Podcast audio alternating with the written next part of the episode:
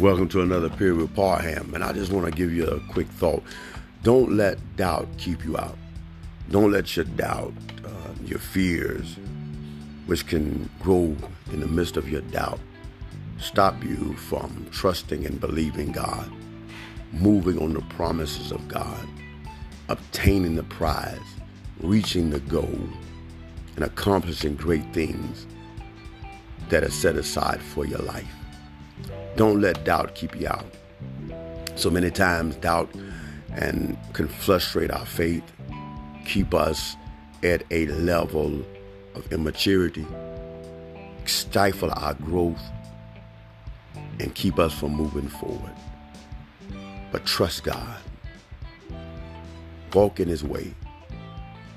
Take Him at His word. Step out on faith.